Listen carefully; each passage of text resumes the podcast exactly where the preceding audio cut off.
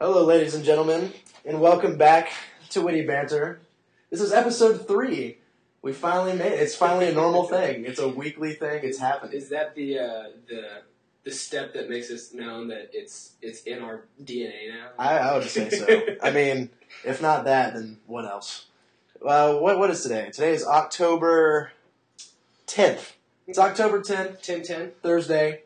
We're recording at five fifty one p.m. Beautiful, beautiful evening out the window right now. Gorgeous weather. Yeah, dude, I've literally been able to sleep with the windows open like these past three nights. Wow. Yeah, it's been awesome. I just washed my bed.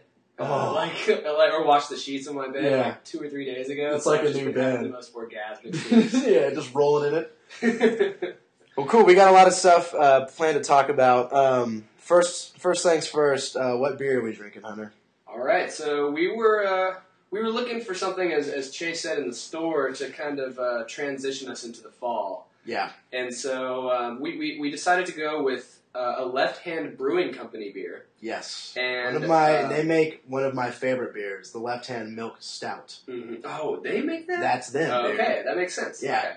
So that's Um, why that's why we we haven't had anything else from these guys, but we're like, hey, they're doing they got some other stuff going for them. So let's see It's what Chase's they got. favorite beer, probably my top three favorite beer. But the one that we're trying out today is uh, it's called Sawtooth Ale.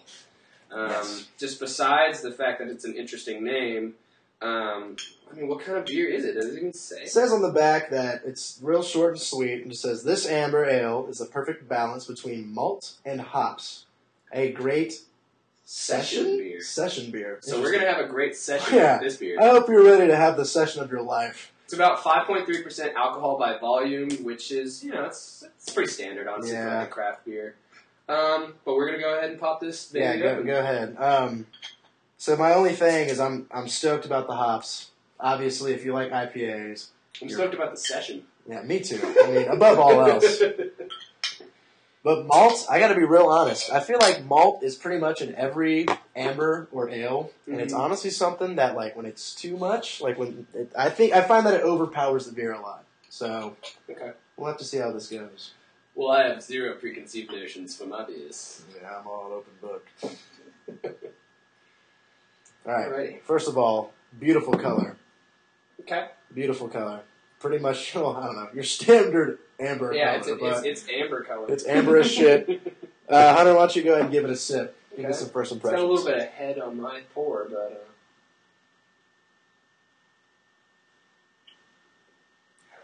Uh... Yeah, it's got like a. I feel bad about saying this, but like, Cut tastes like shit. no, the first thing that came to mind was like, it's like buttery popcorn. hey, there's nothing wrong with that. It's fall, But man. do you understand what I mean? Um, I guess I don't know. I, I might just be way off. I definitely get the hops. Little, maybe like a little citrusy. Yeah, It's good. definitely. Um, it doesn't have a lot. You can tell it doesn't have a lot of alcohol. It's really drinkable. Yeah. Really easy to drink. Um. Great session beer. You know, if I were to really pin this on anything, I would say if you're in the mood for a session, you're gonna want to look at the Sawtooth Ale. But uh, actually, yeah, I like this. This is a perfect. It doesn't have too much malt, like I was already worried about, which is good. Oh yeah, let's get this session under the way. Okay. Hunter, how's your week been, dude? What have you been up to? Actually, shit. Since the last time we talked, Mhm. you got to go to ACL. I did. Holy fuck, Which man. is which is honestly, it's ridiculous that it took me as long as it did to go to ACL for the first time. I'm a senior, and Yeah. and, and so I've been in Austin for four years now.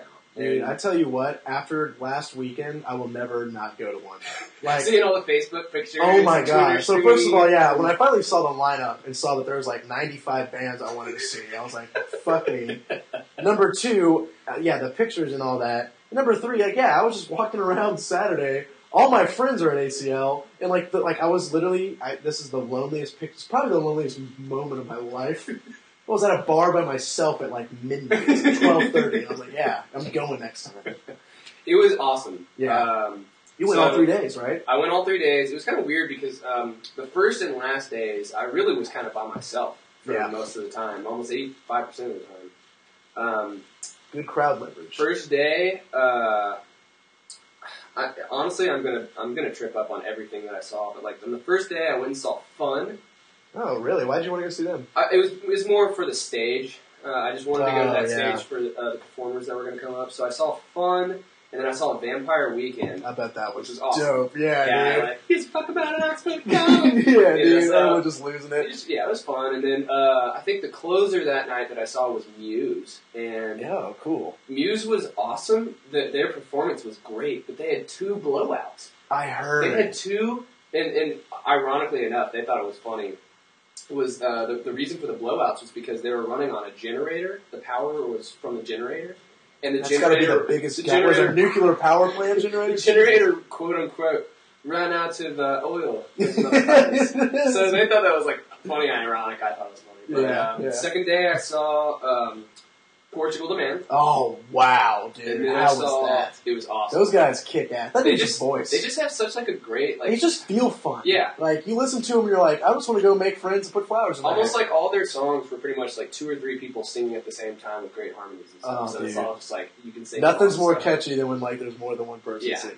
And so, so I went from went from him to Passion Pit for like 30 minutes, and I don't really know much about Passion. Pit, but I was just staying there kind of just to you know waste a little bit of time. yeah, Then I, I kind of got like separated from an entire group, and I ended up going with this really sexy girl uh, that I just you. met to Kendrick Lamar. Okay, And Kendrick Lamar, Kendrick Lamar lit it up, dude. He got it turned okay. up. D- it was describe awesome. to me how a fucking rapper turns it up live. Because I'm gonna be real Okay, honest. okay. I have no no want to go see a rap show live, in my fucking opinion. And what I've even seen on YouTube is just like he goes up there, does his songs, and like kind of says some. I, I, I, Right. I understand what you're saying. I've never been to a rap concert, but I know what you're saying.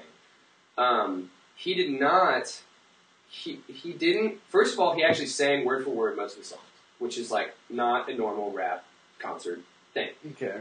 Second of all, he uh, he had a lot of interaction with the crowd, Okay, trying well, to hype them that. up, trying to hype them up, and he was like, "Man, I've been on tour all over the world, but y'all Texas motherfuckers are crazy. But I kind of want to be able to just outright say that y'all are the, the craziest Yeah. motherfuckers that I've, That's you know, I've ever seen." And so he's so he did this one song. I think it was m.A.A.d city, and m.A.A.d city is like his most like hyped up song, right? This Which is- one is that? It's like. Okay. Brace yourself! I take you down a trip down memory lane. You Oh, know? yeah, and so he gets yeah. he gets crunk during it. So he plays that, and he was like, "All right, that was a motherfucking ten out of ten. Let's turn this motherfucker up to a 15. and we were all just like, "Oh!" So we did the same song over again, and we all knew the words, and so we were just going off. That's cool as Yeah, hell. it was. That's dude, cool It as was hell. really, really, really awesome. And the thing was, is that he wasn't even a closer, but he had probably just as the many whole people. festival. Yeah. And He's a then, big um, name now. yeah, and so then after that, I went and saw Kings of Leon, which I don't even know much of their stuff, but they Mhm. had a great show. Great Yeah, I've actually heard that their live performance is awesome, and where I like, I've never listened through their albums, but the songs I've heard, I've always liked. Like, dude, Yeah. and this this came out a while ago, and it's yeah, it was one of their singles. But "Sex on Fire," Yeah. that song fucking rocks. Dude, they didn't even play that one. That was the one that I wanted. wow. That was the one that I wanted to hear, and I wanted. To, I had like two or three girls that I wanted to send it to. So- uh-huh. But uh, the one, the one that I was gonna be so suggestive, and it blew my Yeah, plans. it sucked. But yeah, so um, yeah, their performance was awesome. I was actually kind of uh, prehens- apprehensive about um, their performance because I had heard from people prior to their show that like the main singer apparently is this alcoholic. And that he's messed up a lot of performances in the past, and Oh, like his dude. band's gotten all pissed off at him. So I was like, I hope he can keep it together. yeah, But dude, he killed it. He has an awesome voice. yeah. Live, What's he look sounds- like? He has. He's just a normal faced guy with like a beard and What kind of beard are we talking about? I'm saying like, like if I don't know, just a normal full beard. Okay, full it's beer. not. It's not like down like Duck Dynasty style, Right, right. but it's it's also not. but it's, know, it's wispy. trimmed. yeah, It's trimmed. And uh, and then the third the third day, the final day The on day of days, man. the day of days. Um, I ended up getting a late start, right? Because I didn't really even have that many artists that I wanted to see during the day. I can't. Yeah, White Denim was playing. Yeah, Silver but Sun Pickups was on Sunday. Silver Sun Pickups was on Friday. Oh, was it? Oh, well, fuck me. I don't know. Um, actually, no. Silver Sun Pickups was during Portugal the Man on Saturday, and that's why I was so pissed off because I couldn't see both of them. Uh, but I ended up going with Portugal the Man because I had a big group of people with me. Anyways, on Sunday, Atoms for Peace was playing. It was either Atoms for Peace or Lionel Richie for the closers, and it's like, oh. I think I'll go to Atoms for Peace, please. And so Not that I don't respect, but I don't. I mean, Lionel Richie has got a repertoire. But I mean, no, but so I got there at 4:30. I staked out for two and a half hours. That's the way you gotta do it. Go to man. the stage. Literally, this was the funniest part. I went to the stage that they were going to be closing on, and I was probably 45 minutes before the act before them. Yeah. Right, so it was like 4:30, and the National was playing at five. And I, I never even heard of National. Yeah. I literally got eighth row because I just pushed through whenever the uh, one before them went, and I was like, "So uh, who's playing?" and everyone around me was like, "What?" You know? That's hilarious. And then uh, after you said your friends were up here, you the asshole. national was like these older guys. The lead singer was wasted. It was kind of cool. He went into the crowd Mm. and went like this huge semicircle throughout the crowd and Fuck got back yeah. in. So it was really, it was No. a cool ending. You know who did that at a concert I was at? Was Valient Thorr. Valiant himself got down in the middle of the crowd and like sat down on his ass and started doing like these crazy hand gestures, Yeah. like going back and forth real fast. HXC. Yeah, and like, and then everybody formed a circle, and like we all sat down with them and did shit. It was You sat down with them Indian Yeah, style? Oh Indian my style. god, that's Dude. so sick. in the concert. He pulls up the whole front row on stage. Me and Max like are on their Twitter feed. And that's where I got that guitar pick. It's hanging on my wall. Hell yeah, dude. So okay, Adam's piece comes on. And um, well, yeah, the national goes on. It wasn't that good of a show, but they had that one part where it was really cool. Anyways, whenever their show is done, there's just a mobbing of people going up to the front, people leaving, mostly people leaving. Yeah, And um, and I'm every mobbed- Atoms for Peace motherfucker mobbed- was yeah, I bobbed my way all the way to the second fucking row. Oh fuck yeah! And- now okay, and- but but give me a like distance in feet because front row at a small place can be I can touch the lead singer. Distance from distance from the stage, You to the microphone of Thom Yorke. I'd say that I was 30 feet from Thom Yorke's face. Fucking a. If he if he yelled loud enough, he would have spit in my face, which is awesome, Yeah, right? drink that shit up. Yeah. So not only was I like you know really close, but it was super packed. I mean, Mhm. I had less less room than my body would even allow for. Yeah. And so I just sat down. I just plumped down, and like there was a bunch of other people that were Planted yourself. yeah, there were a bunch of other people that were around that were standing up and they were getting all pissed off, right? Because I was taking up like a little bit more room for my sit Listen, down man, stance. your knees could like really. But it was funny though because you know how whenever you get to the front of a show where the people at the front are going to be going ape shit about this band. Yeah. There's a community that that No, no. forms. You start being like, I don't know who you are, but you like this band probably as much as I like this band. My name's Hunter. That's you know? why I don't mind going to concerts by myself. I met like I met like five 17 year olds Mm-hmm. that were just blazing up and they were just chill. And then Yeah. I, I met these this couple that was like 42 behind me, and they were loving. They were just loving me because I was full of life, right? And No, you're so youthful. I met Just wait till you hit you know, Yeah. the I- bad news. I had this other like kind of kind of obese girl trying to hit on me, and I was like. Uh, it's all part, of the, all part of the experience. But anyway, so yeah, the, the show was just incredible. Flea and Thom Yorke just had these uh, interactions uh, from song to song. They, they played most of Thom Yorke's solo album songs. I think that's what's surprised me the most about the longevity of this band so far is I think it has actually been the chemistry of Flea and Tom that has made them like want to continue touring because a they're having so much fun and b like people want to go see it now.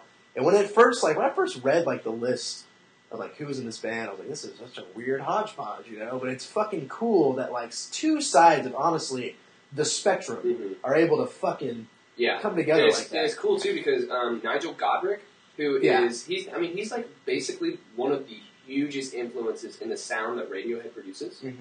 and He plays like keyboard. He plays right? like keyboard and synth, and um, you know, just he's, he's kind of a utilitarian musician for them, and it was awesome, you know. And so, It's cool to see him get to really flex his stuff. right, yeah, you he's know? a musician too. He's not Yeah. just an audio engineer, which is what he originally was. Now, Um, now, would you see him more like a producer? It's tough, man. I, I wouldn't even put, want to put a label on him, but Interesting. Uh, yeah, so the show was awesome. It, there was a couple of mess ups. Um, if you know anything about Thom Yorke, one, he's not the most pleasant guy, and second of all, it, he expects a lot out of his um, stage crew He's a guy and his other performers. Yeah. his other performers that are with him. And there was a couple of times where he would go to the mic and just be like, uh, and he was expecting it to be like, uh, uh, uh, uh, uh Mhm. and it didn't, and he just he just got so pissed off, and he was started pacing around the stage. He was pissed off. Wow. He was just like livid, and he was like kicking the shit out of this like this control panel on the ground because he was just like so mad, and it happened like three or four times. I wonder if that just goes to show, like, maybe how much he thinks that ACL is important. You know, like, you don't want to fuck up on a stage that big. Yeah, I mean, dude, honestly, he probably had no less than 100,000 people watching the show. You think there was 100,000 people there? So when you turned around. I think that I think that they're wait, when I turned around I couldn't see shit from my point of view. Yeah. I think that at the festival itself there was at least 150,000 people. Yeah, well, I wouldn't doubt that. It was huge. But yeah, so I just had the best freaking time ever. It was my birthday was on Monday, so I basically just celebrated Friday through Sunday. Just went balls. Happy belated birthday, Hunter. Thank you, thank you, sir. I'm 22. From which- all the other listeners, too. We all wish you a happy birthday. absolutely. So, um, Good. Yeah, it was great, man. Loved it. Yeah, I, I can't wait to to go next year, and, and now I'm just I'm just waiting for that new Radiohead album Mhm. so we can get front New row at that baby. concert, dude. The new, I'm gonna cradle it in my arms. Yeah, no shit. All right, well, we got a few things on the uh, the news list. Last time the the list was pretty bloated, and um, I shrank it down a little bit. Um, so we're gonna see how it goes this time. So we're gonna go ahead and get started. This is uh, witty banter. A minute. Number one. Um, this honestly, I, I guarantee you, no one's gonna give a shit about this, okay. but I I, I love it. I'll give you one of one of the Yeah, cut dude. off neck things. if So. I just want to say real quick that Dark Souls 2 is getting its own comic. Um, Wow. a lot of the times, like video games, they'll do like little supplementary things or alongside releases. Comics are a huge one of them. It's just a way for like super passionate fans to get more of what they want, and honestly, for companies to make more money. So yeah, it's going to be called Dark Souls 2 into into the light.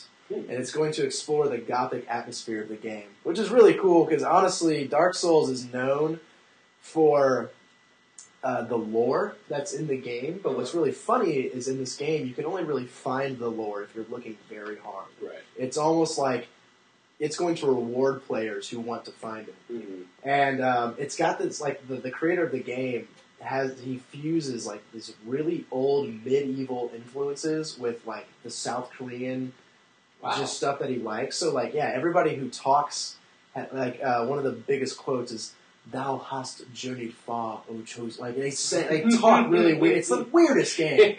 I don't know much about Dark Souls, but I think it's always interesting to see the origins of a story and or like a plot, right? Yeah. And seeing different media outlets that that spawn from it. You know, Yeah. because with most movies they came from books and stuff, right? But Mhm. then some movies had books written about them. Which is so weird. Yeah, I never then- read that. And then having like a video game that was made on its own, and then being able to spawn other s- sorts of media from that, it's all yeah, that's cool. Yeah. All right. So that was number one. Um, number two, I just want to go and I want to talk about uh, the movie Gravity. Oh shit! Yeah. Yes. One, I want to see it. Oh my It's god! So bad. Hey, um, it's called like the D room or something, where like Uh-huh. your chair. Oh, moves. yeah, yeah. I want to try that shit out. But this could be a movie to do it on. Boop, boop, boop, boop. Let's do it. Gravity debuts at $55.6 million, making it, making it the largest October debut ever.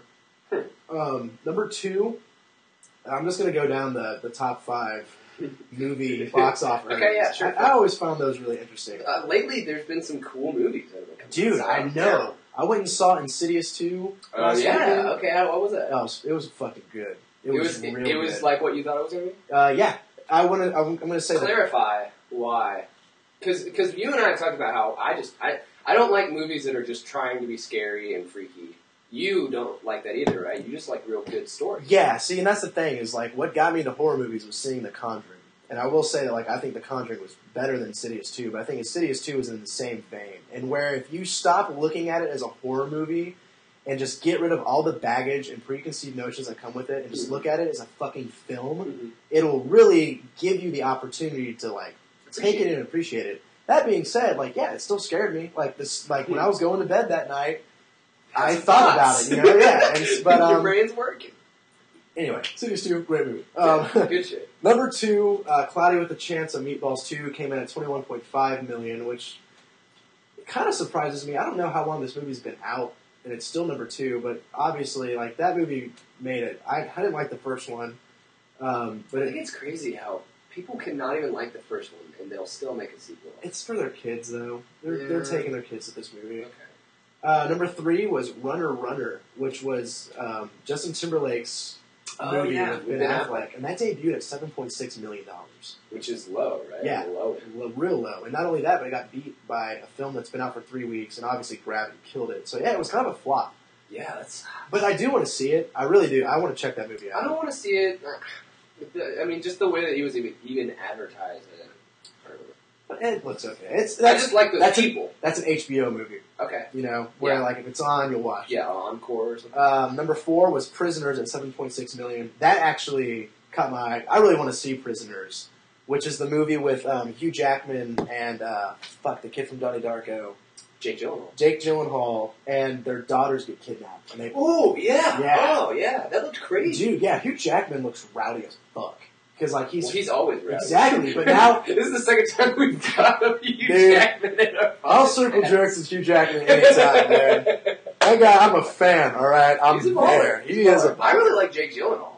I think they're both great. Yeah, yeah. I think jam. they're both great. And that's the thing is like, dude, it's been like what four weeks since that movie came out. It's top five still. It's got to be good. There you go. And number five, a movie that really holds a good special place in my heart, even though I haven't seen it yet, is uh, Rush at 4.4 million. And that's the movie that is about. Um, it's about those two F1 racers and their whole story together. Um, Olivia Wilde looks so goddamn sexy. people like that shouldn't even be allowed to exist. I'm just gonna walk around and get whatever I want because I'm super hot. yeah, it made, okay. it made Here you you feel bad about your life because you know you'll probably never even talk to me. Jesus. I love that this Formula One movie is is has this exposure. I love that it's been like three to four weeks. It's in the top five because, dude, especially over the last like two to three weeks, I have been getting so fucking deep into F one. Like I bought, I downloaded the app on my phone. I can tell. Yeah, on I your Facebook fucking feed. right. Whoops. Sorry. I downloaded I downloaded the app on my phone, so I'm reading the news day by day. Um, I'm watching all the races. Finally, I'm trying to learn the names. I'm learning the teams. I'm learning team strategies. And then just the other night, you know how you'll get on YouTube and you'll just be like, "Baby's first limit," and you'll watch like 90 videos. Yeah. yeah. so Well, did that. I did that with F1. I was just watching these like F1 races and F1 battles, and I'm like, "Oh my god, dude!" And- It's crazy because I, I don't know anything about F1, Mhm. but there's a surprising amount of just like carryover that almost anyone can relate with because I saw that Senna documentary. Yeah, And that was a great documentary. That's another love thing. that That's thing. another thing that's really uh, slingshotted F1 to the spotlight. Because I've yeah I've met people who are like I don't watch F1, but I've seen Senna, and I'm like, fuck yeah, you have. It was good. yeah, my grandfather actually was good friends with one of the people who was interviewing Senna in that movie. Fun Okay. fact: take that home, chew it. It's delicious. Nice little quip. All right, number three. Poor, poor Microsoft. Oh jeez. Microsoft is now trying to advertise um, its new policy reversal and re- I guess kind of get themselves like they're really trying to clear the air and like get what they what their message is now across to the people. It's like About what? so when they first started, it was going to be always online. People had this conception that you couldn't trade your games and all that, and they've gone back on that, and a lot of people don't know it. So now they're um, this comes from a source, I guess someone in in the company who's privy to Microsoft information, who just sort of like put this on the internet and said this is coming out, this this advertising campaign. But uh, it's titled quote Get the facts end quote, and um, the text underneath it is quote Share, trade in, resell, and gift games to your heart's content. Use Xbox One's disc based games just like you do today. There are no limitations to using and sharing them. It works just like it does on your Xbox 360. They're trying to be as fucking Blatant. blatant to the point as possible. And like, I, need that. still, I, I know, but I still don't think this is even going to help. I mean, I really don't. it's I only think it's only going to help for people that are keeping up with Microsoft, Exactly. and then those people already know about it anyway. Exactly, yeah, yeah. So I think the people who originally are confused are still confused because they saw the original message, and you know. So yeah, well, I I, am- I I feel bad because I really don't want this to. It's honestly like it, to me, it was appalling how bad the reactions were and how just bandwagon the internet became on Microsoft. Like it That was. doesn't surprise me fucking at all. It doesn't The surprise me. is the hugest bandwagon, man. It's like there's some people that start making some stuff, and then everyone's like, blah, blah, blah, blah, and they go on. But here's what. I'm saying is like, for instance, last year EA got voted the worst company in America. And it's like, are you Oh my god! Yes. that's horrible. Thank you. And like, and that's what I'm saying. Like, are you kidding me? Obviously, this incredible vocal minority of pissed off 14 year old fuckhead gamers started some goddamn internet Yeah. campaign to get this. ha- And that, and I think it's the same people who are doing this to who's giving Microsoft such a hard time. Um, so anyway, we'll have to see like how far uh, this campaign really stretches and like where it goes and if it actually gets seen or has any influence. Yeah. Yeah, I know, right? Like, that's such a random. Ah, it's- it All right, pisses go on. Uh, number four, this comes from allthingsd.com. It was. sounds such like a sexual innuendo. Thank you. I know. When I first read this, I was like, this is either like a Tenacious D fan site or a fucking porno site. Like, this is just, you know, okay, anyway. Okay. Apple will be holding a uh, fall iPad event on October 22nd. Another. Yeah. Okay. Um, what is that? What is, I what feel is like that? what more can you do with an iPod or with an iPad? It's not about. This is how I see it. First of all, I don't think I'll ever buy an iPad. I, I might not either. Me neither. I don't think so either. I think they are complete It's a novelty, yeah. But if I'm going to look at the iPad like I do the iPhone, where sure, it's gotten very iterative. It's really not a lot of innovation now. It's more of just an upgrade In a bigger screen. in a bigger screen or whatever comes with it. Um, if I'm like, I, I know I'm not going to buy every one, so I know that if I wait two years, I can get a really a much better one. Right. You know, and I think that applies to Okay. know, to iPads too. Um, Right. So sources tell uh, sources who are involved in Apple tell All Things D that um, it's going to update its iPad line as well as the Mac Pro, and um, OS X is going to be getting stage time, which. I don't know what they're calling their new operating system. The new operating systems, it's always like um, snow leopard, lion, cheetah. They always name sort of cat. cat. Yeah. and um, but yeah, I guess a new I guess a new operating system come, is coming out, which I'm fucking stoked because I mean, as you know, you got OS seven on your phone, Mhm. and it completely changed the way you use your phone. Yeah. You put a new operating system on a goddamn laptop. There's a lot of potential there. Right. And the the last operating system really tried to make um, the trackpad a ubiquitous experience as like how you interact with your phone with all the swiping gestures and all that made it very gestural. Okay. So I'm I'm interested to see what more functionality is going to come. Uh, the the new iPad is rumored to be thinner and sleeker. Duh. And um, Always. yeah, with an improved camera. Duh. When are they going to be like, this one's going to be bulkier Yeah, and um, Actually, shittier? no, no, no, dude. The iPad 2 was heavier and thicker, and they Huh. just they just glossed over it. And during the conference, they just didn't talk about. Yeah, you would never. I guess you would never even want to bring. Yeah, you're not going to bring that shit up. Um, so it's going to have the improved camera, and it's going to have the 64-bit A7 chip in it, which is the same processor that's in the 5S, Okay. which you know is Awesome. is it's really fast. You know, I, I'm going to get a 5S uh, here in like two weeks. good for you. You're going to love it. Stoked.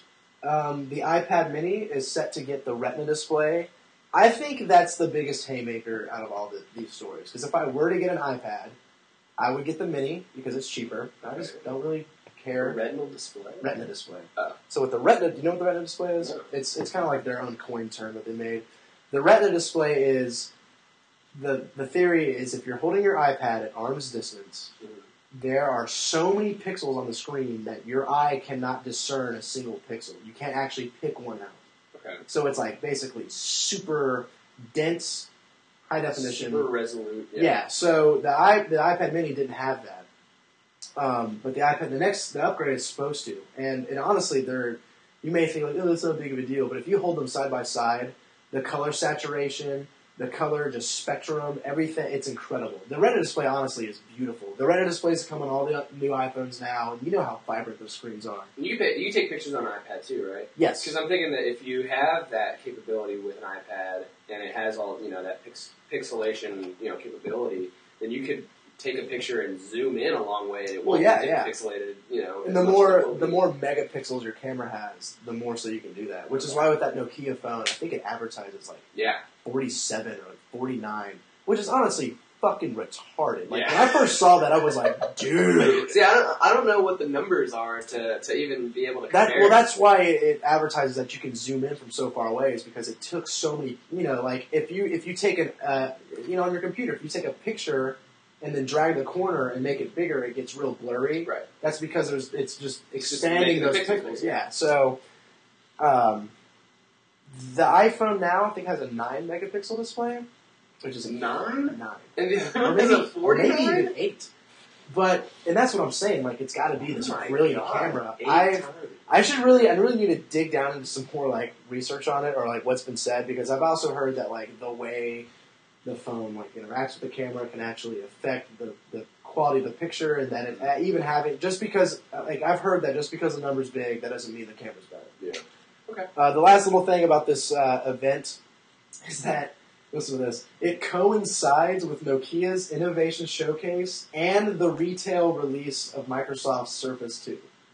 So essentially, they're just like, "Oh, you're trying to launch all your new uh, products. I'm going to go ahead and put, yeah, I'm going to make sure all the world's eyes are on me while you're, while you're going at it." You know? Well, I mean that uh, it makes sense. No, it makes they would- perfect sense. If they did it any after, then they would honestly be putting themselves at risk. And if they did it a little bit before, they'd be putting themselves at risk. Yeah, you lose mind share. You want to be what everyone's talking about for as long as possible. Because I think with Apple, they almost thrive on that because they have such a belief in their product and in the quality of the product that they want it to be um, compared side by side Well, yeah, I as guess. much as they can because they're I like, guess I didn't even better. I didn't even take into consideration that like this event's a total flop, and then by comparison, it looks even worse.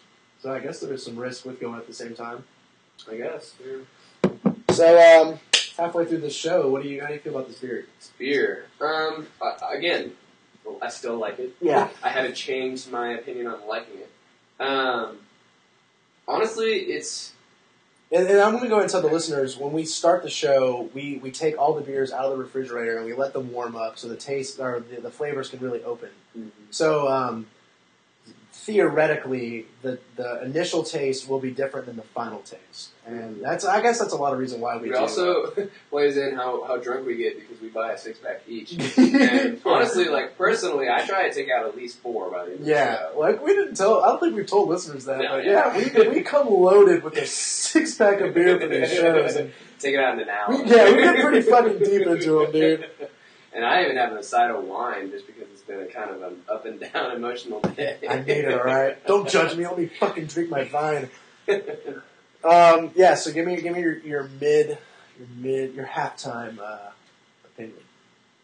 Um, it's really, I'm, I'm having tough, uh, a tough time discerning particular tastes because one, I'm congested, and uh, two, I, I really like the initial. I feel like the initial when it hits your tongue, Yeah, you get the hops, definitely. but then it kind of backs off. You know, like it doesn't, it doesn't stick. It doesn't stick. You don't think about, oh man, it's bitter. So you get the you get the initial hops, but then it chills out as it you know as it works its way to the back of your mouth. So hmm. I, I mean, I like it. It's it's a I nice. think I think I have been spoiled, or not spoiled, but conditioned to really expect a lot of alcohol from beers Mhm. because of IPAs, and not that like a beer like doesn't have to have a lot of alcohol to be good. It's just that there is like a lack of body, like in both in this beer and the one that we had last time that I really felt where like it just feels thin and maybe two dimensional. But I feel like that goes along with just deciding to choose beer over other alcohols. You know, I mean, it's a, it is a thinner. I mean, yeah, the more expensive of a beer you're going to get, the more body you're going to get for sure. But I don't know. I just feel like It's good. people that yeah, people that want to drink beer kind of want that. Like yeah, like I said, this I think this beer is incredible, incredibly drinkable. I think this is a, a perfect beer for getting a six pack with your friends, or if you see it at a tap at a bar and you're like, I want to drink quite a few beers, but I don't want to feel like I drank quite a few beers. Yeah. drink this beer. Yeah, you know? if you want to, if I if I could if I could put it on this scale, if ten is just like a really, you know, full-bodied alcoholic beer, like and- ten percent. yeah, and one is Natty Light or Keystone or something. This is like a six because it's like it's a little bit above. I agree with that. It's a little bit above halfway, but it's definitely it's definitely not something that you would drink and be like, oh well, this is this is a little bit. This is getting to This me. really has a lot of gusto. I feel like I could take down a six pack of this and I'd be probably pretty good. I, you know, it would it wouldn't really affect me that much. So flavor wise, I think we both enjoy it. I think if anything, like we're definitely pinning on what you should be doing when you're drinking. Yeah. And that is beer. have a great session. It's the perfect session. Make sure you have all the tools in your toolbox to build the perfect session. Look outdoors, you know, it's Yeah. a beautiful day. Just have a great session. Get a fucking guitar. You do whatever you want. That, don't tempt me. All right, number five. Um, in an interview with a Mexican website called Sopitas, and this is kind of this story is kind of like the topic of the week. It's going to be the, the one I really want to get into. Okay. Um, Thom Yorke recently spoke out against Spotify, calling it quote. I saw this. Saw yeah. this, right? Okay. Quote: the last, the last. This is great. Yeah. The last desperate fart of a of a dying of a dying corpse. Okay. I don't even know what he really means by that. Though. Well, I'm going to get into it. Um, I think the corpse that is dying is the music industry as it works now. Okay. He's basically attacking the relationship that Spotify and major record labels have. Okay, um, and, th- and this is in lieu of, of them pulling uh, Amok off of Spotify. Atoms for Peace's album is not on there. Okay. Um, and so, and here's a quote, and I'm paraphrasing here, but this this is a quote from him. Um, he's talking about the major labels.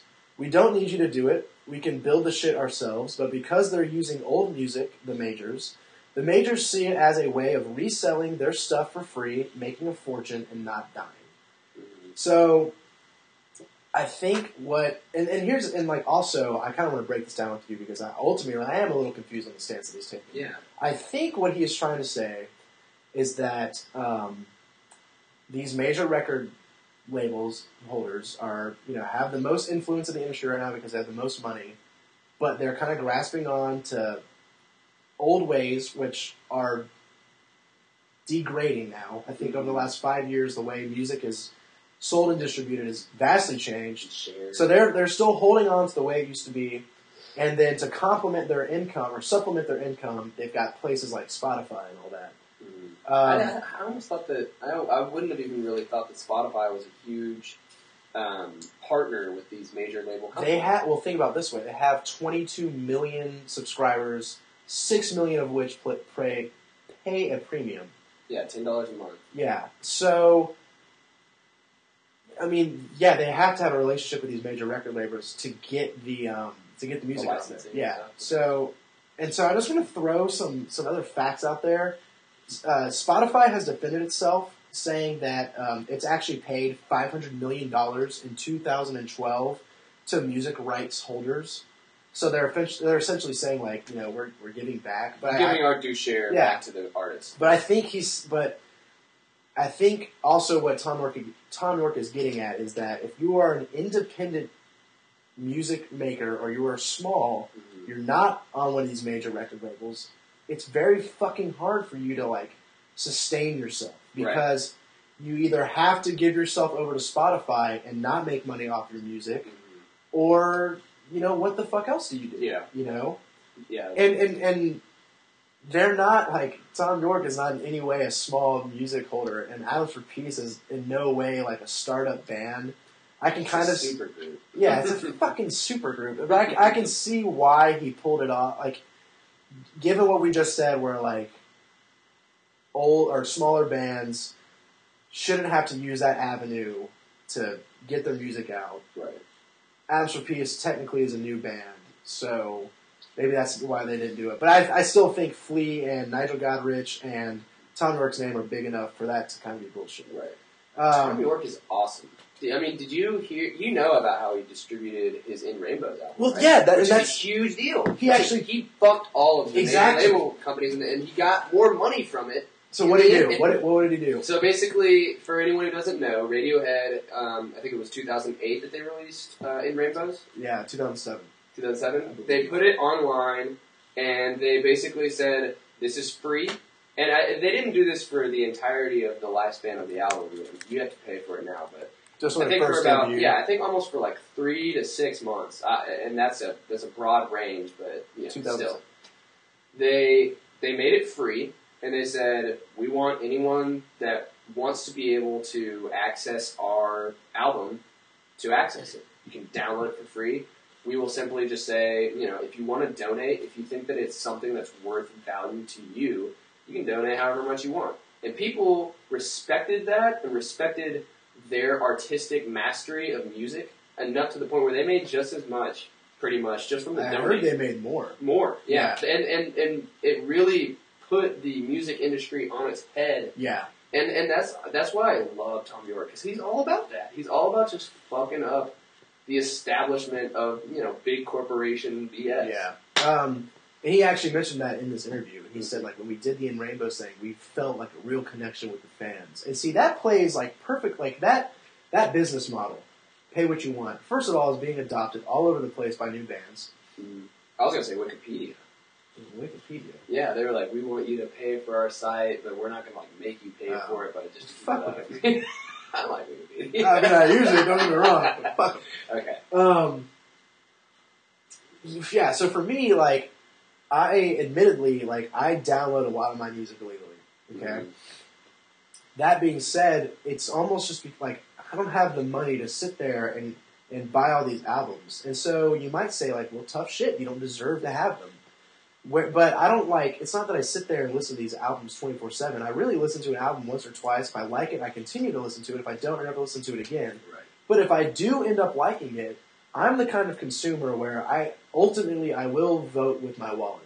Okay, the whole reason I even have like records or vinyls is because like I already owned In Rainbows, right? Mhm. But I went and bought the record because I love that shit so much. It's almost just like here you go. And same with the sword. I have two sword vinyls that I already have the records for. And if You it, want that person to get your money. yes, I'm just like let me support you. You know, and this is the only way I can really do it. Um, let me let me rifle off a few more facts, and then we're gonna get a another take from Nigel Godrich on this as well. Yeah, man. Okay, so um, five hundred million dollars were paid out to 2012 to music rights holders, like we said. Um, small labels have also praised Spotify. Um, Beggars Group is a small record label, as an example, and their chairman said that uh, once they became a part of Spotify, 22% of its digital revenue actually came from streaming. And what they didn't say was if the revenue went up or down. All right. So I'm not. I don't know if that means that they made more, but regardless, this small record label is praising them. Um, and number two, Spotify has also been labeled as a key factor in Norway um, and Sweden as a sort of bolstering music sales. So before Spotify came in, music sales were on a decline, and after it started in 2012, uh, recorded revenues went up 17%. And so basically, people are buying music more. Yeah. So, you know, maybe just So like I was. good just overall for Yeah. music consumption. So general. maybe people are using it like the way I do, where like, let me try a band out here and then buy them later if I like them. Mhm. Um, so, uh, this so Nigel Godrich to get him in on this. This wasn't in the same interview or anything, but it has to do with the same um, subject, I guess. The London School of Economics issued a report on um, on piracy, and Nigel Godrich said that he is quote distraught over it. right? The report actually counters claims that creative industries are suffering suffering their revenue is suffering because of streaming and digital file, file sharing. right? The report says, "quote Revenues from concerts and publishing rights have increased since 2000." End quote. And that although CD and vinyl, um, CD and vinyl income has declined, so like physically going out and buying the music, that's declined. Yeah. It's Right. still offset by concerts and T-shirts and all Because people get so wrapped. people get a lot more access to the music they really like. Therefore, it becomes a lot more part of who they are, and they want to go see them live. and that's how I am. Like, Yeah. I mean, you can, but like at the same time, I almost want to say like population growth could be accounted for in that. You know, just like the fact that there are more people that are willing. I to wouldn't see say pop, maybe the population of people who are able to consume music. Yeah. But yeah, that's a. I mean, that's Uh, yeah, it's very, almost like inflation. that's a that's a very viable um, point. So basically, Godrich comments that, and this is all paraphrasing. Um, piracy has had such a disastrous effect that the only way for an artist to succeed is by um, making sure they're visible at any means possible, even allowing piracy.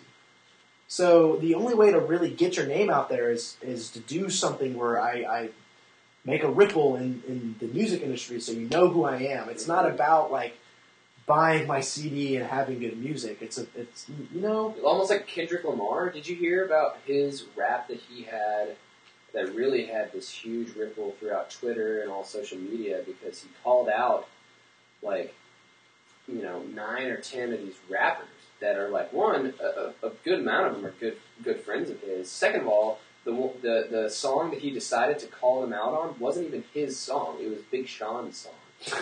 And third of all, he's basically like yeah. What's he what's he saying? he basically just says like fuck all of you. I think that all of you are going through this rap game and and you think that you're you know doing sh- doing shit in a legitimate way, but I'm trying to kill all of you. I'm trying to make sure that your core fa- fans have never heard of you. You know, and that was one of his quotes. Is like, I want to make sure that your your number one fans have never heard of you because I'm going to go so hard.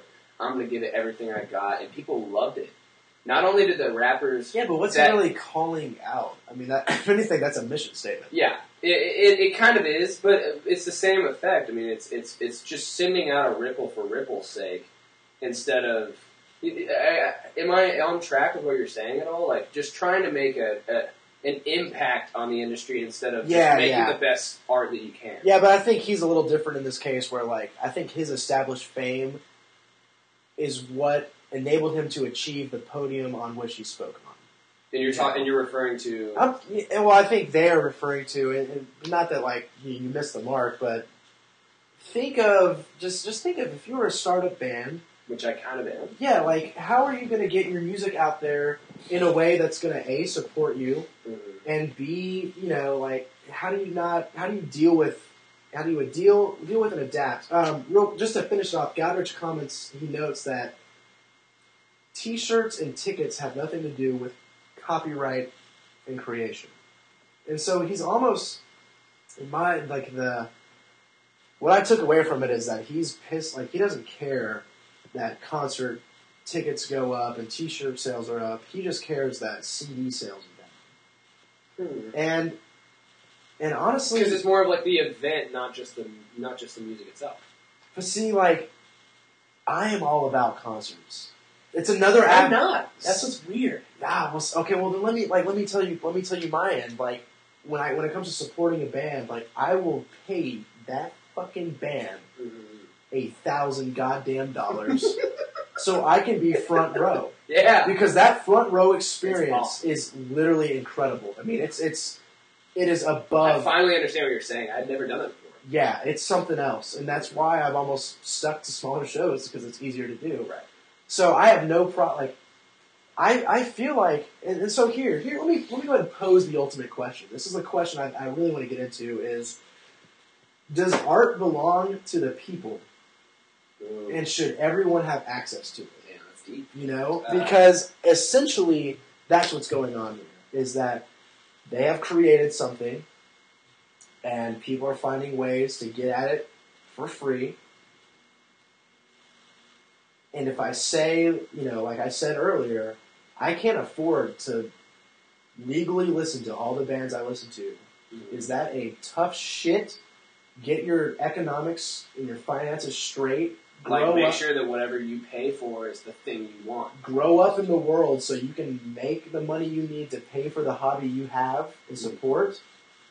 Or is it okay that these people made you know this um, this album and it's having an effect on pop culture, so I want to be a part of it, so that I go and get it. You know, Yeah, that's that's a really weird or uh, a really good question because, yeah, I, I really think that it's, it's kind of funny when people refer to the internet as kind of the Wild West right now, right? Because there's just this super overall interaction between people all over the world, and they can just kind of like share stuff and talk about stuff together, and they influence each other. But I don't because I mean, as, as as an artist right now, this is what I see. Right, I have a SoundCloud, and so I can put up my stuff on the SoundCloud, and it's really hard to get anybody to actually listen to it. I'll post something on Facebook, I'll post something on Twitter, you but like after I've had my SoundCloud for over a year, I I have maybe 700, 800 listens. that's impressive. Yes, that's not really. I mean, after a year, in the grand scheme of that. after a year, it's really not. and um, so I almost I almost want to say that like for that reason alone, if I put something out that's awesome, I want some help from some bigger ballers. You know, like yeah. like essentially the same thing as a, what a venture capitalist would do for a very young, maturing or young budding um, company, right? Give you basically take a lot of your stuff, but allow you to grow and become a bigger, you know, bigger influence in society. Support you. Yeah, and so I would, I almost want to say that I would be down with that. At the same time, I understand what you're saying. Uh, with, you know, you should be able to, you should be able to make art and to express yourself and really work hard on something without just getting all your all your shit taken. And yeah, it might have an influence on the pop culture around you, and, and it might you know make the events that you're a part of uh, a little bit bigger. But like at the end of the day, it doesn't it doesn't it doesn't really have any influence on how you feel about your music, how and people actually interacted with your music, with your art. You know, it's Let me, it's, yeah. it's a tough let one. me let me draw a parallel because I wanted to. I started thinking too about art. Um, there you go. Take the Tarvin. Yes, sir. The tart. Yeah. By the way, we've named the um, ceremonial podcast beer opener the Tarvin. I just call it the wrench. Well, I, hey, Andrew, this is for you. It's all the Tarvin. Thank you. Andrew. Again. Think about how art functioned in the world two thousand years ago. Okay. Okay, I'm going to use I'll think about it, but I have no idea. I'm going to I'm going to use the statue of David as my example. okay, cool. Yeah. I actually saw that. So the statue of David was commissioned, paid for. Okay, somebody was like, "Hey, well, I want you to make this statue for the city. Mm-hmm. Here's the money. Do it." All right. So Michelangelo was fucking paid once.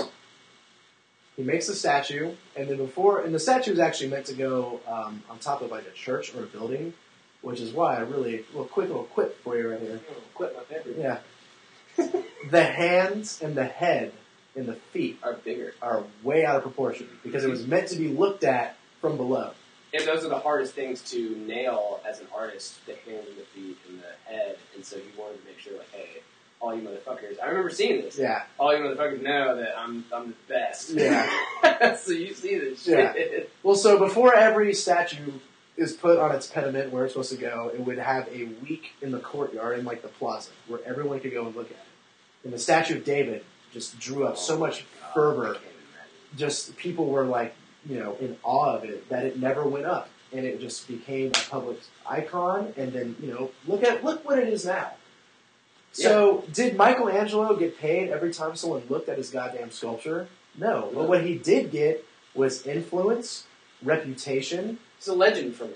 He's a legend, all right, which means he's going to get more commissions. More commissions mean more, more money. In my personal opinion, a commission is a concert. Like, oh, your music's badass. Well, we're going to book your show for this huge ass stage, Right. you know. Okay. So, and, and even like I could even tie it into the games industry where some people say like with the, the used games and trading and like, well, I can buy this game for twenty bucks and play it, but okay, well, you shouldn't do that because none of the money goes to the developer. Uh, and they say, well, I can't afford to pay sixty dollars for this game. I have to wait for you know a year till it's used. Okay, well, do do you say tough shit? You can't afford it, so don't. You can't have that hobby, or that's your hobby and passion. You should have access to it. I just want to say though, because we are talking about music as an art, which it is, right? Yep. And there is, but there is a specific sect of music that is art, and I I have been very devout in trying to preach this to people that music is not only an art, it's an it's an entertainment, Yeah, and um so, and consumers and artists alike view music differently. I I view music as art and a supplemental entertainment. A lot of people I know, there's a lot of my really, really good friends that do not look at music as, you know, this really self-expressive. that's something you Um, like contemplate, It's not something, yeah, it doesn't work even, over the details. doesn't even invoke any sort of emotion that you had never felt before, which is what I love about music, Mhm. right? If I hear a song that I've never heard and that I'm just like, oh my gosh, this was a straight up artistic masterpiece. have a connection the thing, yeah, the thing about it is it invokes an emotion within me that I've never felt before. Right. And with other people, they don't do that. They they listen to it because they want to feel good. They want it to inspire some sort of nostalgia or some sort of you Get know, the party started. yeah, they, yeah. They they get affected by it um, in a way that you know it's entertainment for them. Yeah. And so, for, uh, imagine the entire opposite spectrum of the entire industry of music, where you think about Hannah Montana and Taylor Swift and all these people that literally go into music, and even if they have, even if they have, you know, the integrity to want to create art, they're basically just providing entertainment for people. And and, I think and that so that really comes out when, when artists have people writing their songs for them, Right. And shit like that, which And- is rampant in, in mainstream music. And so imagine how distraught they would be if they had all of that pop culture influence, all of that free, um, you know, all they almost love the fact that people are able to just like share stuff openly and, and, and download their shit for free. And not necessarily because, um, you know, they don't like the fact that they're losing the profits from the, the downloading or anything, but they like the fact that people are listening to their shit and that they're going to come and go to the concerts. Yeah, right? but you know what's funny though is like I don't think the audience that listens to Taylor Swift is the audience that's downloading music illegally. I think the reason why I think you're wrong. no, but let's hear me out. Okay. I think the Okay. reason why people like Taylor Swift and anybody else make so much money is because the only people who buy their music are like young white girls or just you know daddies. So Like, you think those people don't know how to download music illegally?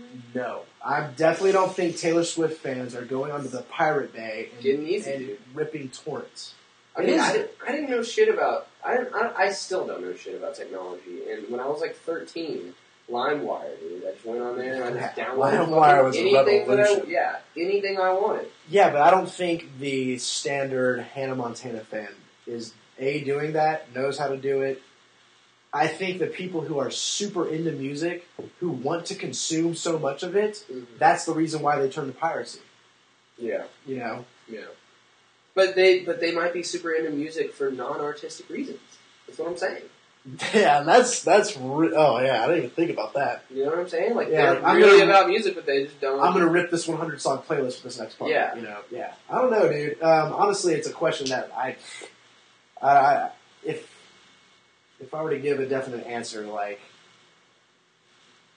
I think I am honestly drawing parallels between Metallica with Napster, with Thom Yorke and the mm-hmm. Spotify Yeah. thing, Absolutely. and that that that really put a bad just stamp Yeah. on their image and On Metallica's image? Metallica's image. Dude, Thom Yorke's not. I mean, he doesn't even really have an image. That's what's so awesome. Yes, he does. His image is not giving a shit.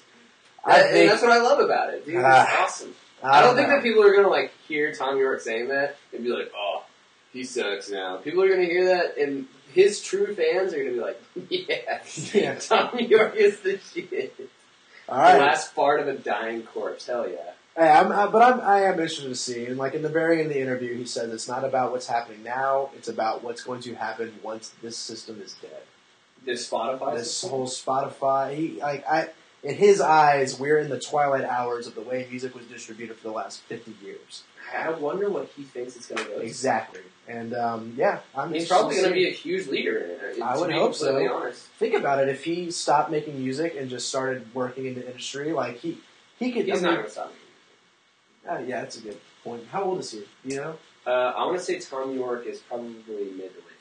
Yeah, so I mean, he theoretically could be going for thirty Yeah, more 30 years. more years. You know, I mean, look at fucking Rush. They're sixty-five and they're still They're put on arguably the best live show in the world. Yeah, yeah, I've seen uh, seen magazines definitely uh, backing that. Yeah. for sure. Well, that was it, man. That's all I have on the, uh, the docket. Great. Yeah, Yeah. We, we had a good time. So, um, Great session. yeah. you know, I don't think this could have happened if we didn't have such a good session beer. Yeah. We were we were we were uh, contemplating kind of how we wanted this podcast to go, and we were excited about one that I had gone to ACL, but two, this we wanted to talk about music a little bit. We're both very musically uh, oriented people. It's a big part of who we are. So yeah. Yeah, I think we're going to bring in more music aspects and more just technology. Um, as fucking much as I get a boner for gaming and how goddamn in depth I can go into it. I can't really provide Yeah, I that just- much insight. Yeah, I don't want to just sit there and be like, oh, by the way, Dark Souls. Nin- is doing yeah, Nintendo Direct just announced a new Kirby game. Like, all right, well, who fucking cares? Yeah. So yeah, I mean, it's still a work in progress. Um, let's go ahead and plug our shit. You can find me at Bodacious Chase um, on Twitter. Hunter, you're at Diesel Dorset, Diesel Dorset. which honestly I find funny considering your uh, your one mishap with diesel fuel. Yeah. Do I need to uh, Yeah, go ahead. to, to the viewers? Let them know what you did. Basically, it was a horror, perfect horror movie setup, right? Because I had gone to spring break. I think it was my sophomore year. We went to uh, Panama City Beach. No, it was freshman year. Panama City Beach. And on the way back, it was like a 19 hour drive back to Austin. Jesus. And uh, on the way back, we stopped in New Orleans. We had some stuff to eat, and some people, half of our crew that we were carpooling with was like, "We're just going to stay, go to Bourbon Street, and get rowdy." And I was like, "Man, "I've had a full week of raging. I just want to Exactly. get back." What a fucking sleep. So it's me in the front with this girl that I'm talking to that I'm like really trying to make a good impression on, and then like this other cute girl in the back and a uh, token Hispanic, Mexican, I will say because he is Mexican. And um, we we go until we're about quesadillas. we're about we're about all right we're So about token- an hour and a half out. I think it's like Centerville or something that it's called. We're about an hour and a half out from Austin, and I'm like delirious. It's two in the morning. I'm out of gas. I go to a gas station. I uh, you know I put my card in. I grab the green handle. I put it in. Oh, the green handle doesn't even go into the to the gas spout. That's weird. So I just fucking shoot it in. He fucking. so not only did he have the option of all three normal gas needs to his No, goddamn it left, was one. It was one and green, and I just didn't realize that there was a difference. well, Hunter grabs green, and then he's like, he just aims it in there, and he fucking shoots it into his. Oh, you put diesel fuel in the car. I his literally car. shot diesel into my car, and I and I go a mile down the road. I go a mile down the road, and I start hearing like a. I'm like, what the hell is that? I think my my gas cap. I didn't I didn't plug it. I pull over to the side of the road, and the gas cap's fine. I get back in the car, and I literally like I literally turn the key, and it's just nothing. Absolutely nothing. Not a just you almost wonder if you wouldn't have stopped if you could have made it all the way. No way. And um, yeah, so we ended up being on the side of the road in this place where on the left side of the street from us, mind you, it's two thirty in the morning. right, you're in the The middle left of side of us, nowhere. It is a town. I think I saw the population was fifteen hundred. Jesus. On the left, Well, there's, you're a, seeing there's an abandoned fireworks stand. On the right, there's like three mobile homes. Oh God. And we have these hot Zeta girls with us, and we have a token Mexican, and me, the white dude, the, dumb thing. It's a horror- horror story It was a horror movie setup, and I was like, okay, well, I know Jorge's dying first, and I've got to be the guy who Yeah, you know, one of these. No, survives. no, no, no, no, no. Jorge is going to be fucking one of those girls. They're going to both get off. That leaves you and the chick, which means it's either going to end with one of you surviving. Usually it's a chick. Yeah, typically the chick. Yeah, so my dad was a lifesaver and got me out of that. But from then on, I mean, after I told that story to all my fraternity brothers, I was known as Diesel Dorset. And it's kind of funny because I like the name Diesel. I think it's like, it's almost like a Diesel. sign. Yeah, it's like, Yeah. yeah, I'm full body Diesel. I'm from Texas. Yeah. I'm I- big. so I like the name, but like anyone that actually knows me knows that it's it's basically a jest. It's Yeah, it's, it's yeah. making fun of me. Good, great word, by Kind of like funter, you know. Fucking. So uh, yeah. I mean, shit. We were we were a friendship based on nicknames for like a year. Oh my god. My God. Baby, baby will never. Baby's hilarious. It will never leave me Just- how yeah, how mad I would get. Because it was so. That's exactly. Because y'all did it for a year and a half. Yeah, yeah, yeah, whatever. Okay, so um, at Delicious Chase, at Diesel Dorset, I still haven't made a goddamn email for this podcast. Wow. I know, I'm a fucking retard. I just keep forgetting. We are going to So we'll do eventually. tonight. We'll do tonight. Yeah, well, we're gonna have a Gmail account where you can send your questions. And um, Hunter, go ahead and, plug your SoundCloud. Where can, Oh, we, yeah, where can we great. get your songs? Awesome. Um, if you if if you just go to SoundCloud.com, I've made sure that all of my music that is on there is tagged Hunter and Dorset and Hunter Dorset. Perfect. So when you go um, into the search bar and you type in Hunter Dorset, you will see pretty much all of my stuff. And you can either just go from there and try song for song, or you can just go to my profile. So I don't know the actual URL for my profile, but that's how I tell everybody to try and access my stuff. Search Hunter Dorset, you're there. But SoundCloud. Uh, the only musical thing I've ever done that's on the internet. Go uh, go to YouTube and type in the Blackout Heist, Hank. I'm in a Yeah. music video. See if you can find me. Awesome. Good Those guys are going to be coming um, next week, next Thursday. We're going to their show. They're coming to They're coming, yeah. Yeah, let's do it. All right, so we're going to see them. All right, well, hey, that's been episode three of Witty Banter. Uh, I had a lot of fun doing this one. I think we got some good stuff. Good shit. Um, yeah, so thanks for listening, and we will see you next time. Have a great weekend. Thanks, guys.